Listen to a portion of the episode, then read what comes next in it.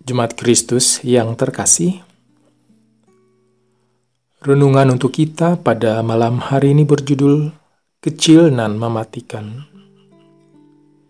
Dan bacaan kita diambil dari Yakobus 3 ayat 7 sampai 12. Demikianlah firman Tuhan. Semua jenis binatang liar, burung-burung, serta binatang-binatang menjalar dan binatang-binatang laut dapat dijinakan dan telah dijinakan oleh sifat manusia. Tetapi, tidak seorang pun yang berkuasa menjinakkan lidah. Ia adalah sesuatu yang buas, yang tak terkuasai, dan penuh racun yang mematikan. Dengan lidah kita memuji Tuhan Bapa kita dan dengan lidah kita mengutuk manusia yang diciptakan menurut rupa Allah. Dari mulut yang satu keluar berkat dan kutuk. Hal ini, saudara-saudaraku, tidak boleh demikian terjadi. Adakah sumber memancarkan air tawar dan air pahit dari mata air yang sama? Saudara-saudaraku, adakah pohon ara dapat menghasilkan buah jaitun? Dan adakah pokok anggur dapat menghasilkan buah ara? Demikian juga, mata air asin tidak dapat mengeluarkan air tawar. Rasanya sangat sering terjadi persoalan muncul karena perkataan yang salah dan menyakitkan negara kita sudah berulang kali mengalaminya. Saat berita-berita bohong diucapkan dan disebarkan secara sengaja, lalu akhirnya memicu konflik serta persoalan yang berbahaya. Bahkan, ucapan yang singkat dapat menimbulkan konflik, sampai-sampai melibatkan kekerasan fisik dan tak jarang menelan korban jiwa.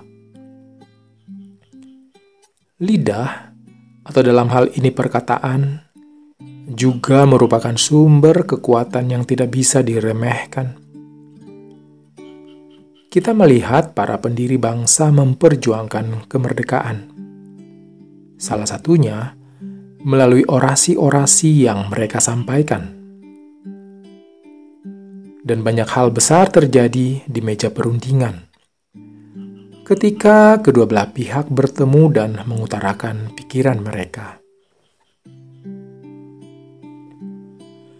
Melalui kedua sisi yang barusan dipaparkan, kita bisa belajar bahwa lidah dan perkataan bukan untuk dipermainkan, apalagi diremehkan.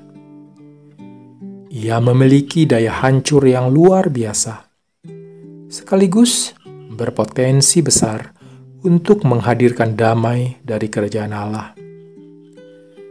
Semua bergantung pada kita. Apakah kita mau menjaga perkataan kita, terutama pikiran kita? Karena semua perkataan juga berkaitan dengan pola pikir kita. Memang tidak pernah mudah untuk melakukan semua itu. Karenanya, kita senantiasa membutuhkan Roh Kudus marilah memohon pertolongan dan tuntunan Roh Kudus, agar setiap perkataan kita bukan membawa perpecahan, melainkan menyatakan kasih, dan dapat membuat orang merasa dikasihi dan didukung.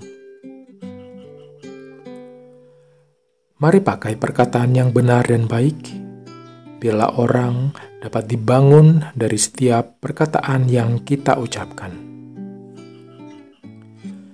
Demikianlah renungan untuk malam ini. Semoga damai sejahtera dari Tuhan kita Yesus Kristus tetap memenuhi hati dan pikiran kita. Dan sekarang, marilah kita melipat tangan dan bersatu hati untuk menaikkan pokok-pokok doa yang ada dalam gerakan doa 21 GKI Sarwa Indah. Mari berdoa.